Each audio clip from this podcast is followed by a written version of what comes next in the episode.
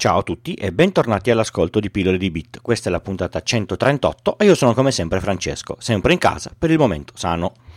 World of Warcraft è un MORPG molto famoso, ma qui siamo su Pillole di Bit e partiamo sempre dalle basi. l'acronimo MORPG sta per Massive Multiplayer Online Roleplay Game, che tradotto è un gioco di ruolo online per un sacco di gente in contemporanea ti compri il gioco, lo installi sul tuo computer, fai l'abbonamento e giochi online. Non c'è un altro modo di, di giocarci, sempre e solo online.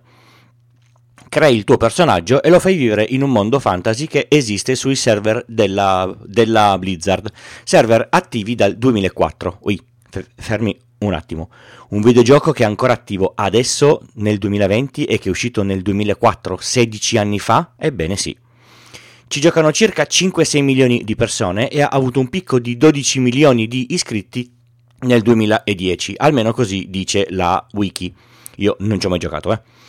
Dicevamo, ti registri, fai il tuo personaggio ed entri in un mondo fantasy dove incontri altri personaggi, avatar di persone reali e personaggi che fanno parte del gioco ma che sono gestiti dal server, detti personaggi non giocanti, in gergo PNG. Vivi la tua vita in questo mondo, fai crescere il tuo personaggio a suon di avventure e battaglie, ti fai degli amici, ti organizzi con loro e magari vai ad affrontare quel dungeon o quel cattivo molto potente perché da solo non potresti farcela. Ci sono i maghi, i chierici, i, i guerrieri, eccetera, esattamente come in un, in un normale gioco di ruolo fantasy. C'è gente che si è anche incontrata nel mondo reale dopo aver passato decine e decine di ore affiancati in uh, battaglia nel mondo virtuale di World of uh, Warcraft. Se le cose vanno male, il personaggio potrebbe anche morire, vanificando del tutto o in parte il lavoro fatto per farlo crescere e, e, e potenziare. Per questo motivo i giocatori sono molto affezionati al proprio personaggio e, e lo curano in modo particolare, in alcuni casi anche maniacale. Ma perché sto parlando di un videogioco? Potrebbe essere perché in questo periodo, complice lo stare a casa, ho ripreso anche un po' a, a, a giocare, anche se la mia mano non è abile e, e, la mia costanza e pazienza non sono all'altezza. Ma non è per, per questo motivo. Sto parlando di World of Warcraft perché magari lo avete già sentito da altre fonti in questo periodo, è stato oggetto di un bug di programmazione talmente strano che in questo periodo di contagio è tornato alla memoria di moltissimi. Nel 2005 la Blizzard ha pubblicato un'avventura sui suoi server con un cattivo finale che, che, tra le sue caratteristiche infettava i giocatori che cercavano di ammazzarlo con, un, con una specie di virus che faceva loro perdere dei punti vita anche dopo lo scontro. Questa infezione si sarebbe dovuta sistemare uscendo dal, dal dungeon, ma per un bug di programmazione non fu così perché l'infezione veniva passata agli animali di compagnia dei vari personaggi, che a loro volta la passavano agli altri personaggi giocanti e non giocanti all'interno del server. Se i personaggi giocanti morivano a causa dell'infezione, i PNG, non avendo loro punti vita da consumare, diventavano dei veicoli asintomatici del virus. Vi, ric- vi ricorda mica qualcosa? In breve tempo il virus si è espanso in molti server di, di, gioco, creando non pochi problemi a tutti i personaggi giocanti. I personaggi, essendo a loro volta gestiti da persone vere, hanno iniziato a comportarsi nei modi più disparati. Chi è scappato per non farsi infettare o, o per evitare di infettare gli altri. I personaggi con poteri magici e curativi hanno iniziato a raggrupparsi e a fornire cure gratuite a chi era malato e non voleva perdere il proprio personaggio. Alcuni malati sono andati a infettare interi paesi di, di proposito, dei veri e propri untori. Alcuni villaggi si sono completamente svuotati perché buona parte della popolazione è morta e chi ha potuto è, è fuggito proprio per evitare di veder morire il, il proprio personaggio. Insomma, un'epidemia in piena regola.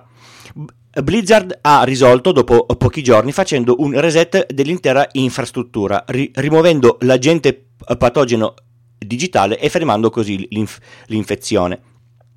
Nel mondo reale purtroppo non esiste un tasto reset, ma la reazione all'epidemia è stata oggetto di studio serio, perché a differenza delle simulazioni matematiche, all'interno di questa epidemia c'è stato il fattore umano, che con una simulazione matematica è impossibile da da prevedere.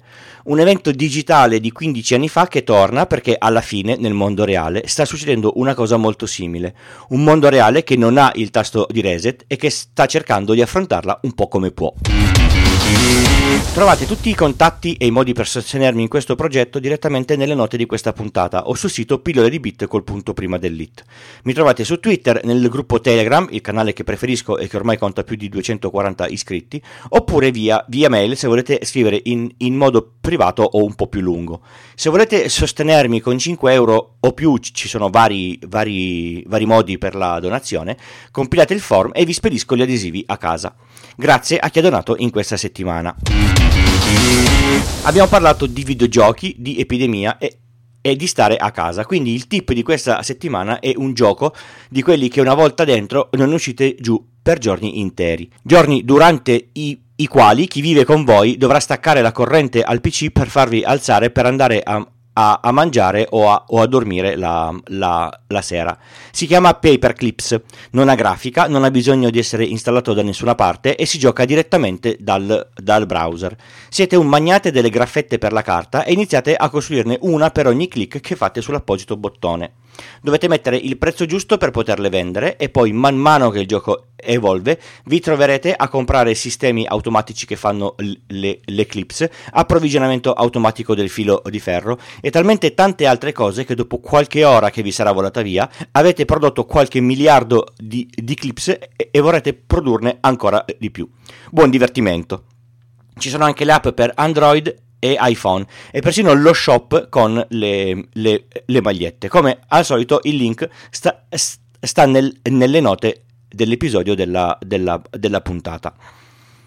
Vi aggiungo una comunicazione di servizio e di sicurezza. Se avete acquistato e usate dietro il mio consiglio o di qualcun altro il famoso router giallo di marca GLI Net o anche un altro router dello stesso produttore, è necessario aggiornare un componente del firmware OpenVRT che risulta aff- essere affetto da una grave vulnerabilità uscita proprio in questo mese di, di marzo 2, 2020. Non ne va dritta una. Eh? Nelle note dell'episodio, come di consueto, trovate il link all'articolo e alla procedura per l'aggiornamento. Bene, direi che è proprio tutto, non mi resta che salutarvi e darvi appuntamento alla, alla prossima puntata, sempre se non casca il mondo. Ciao!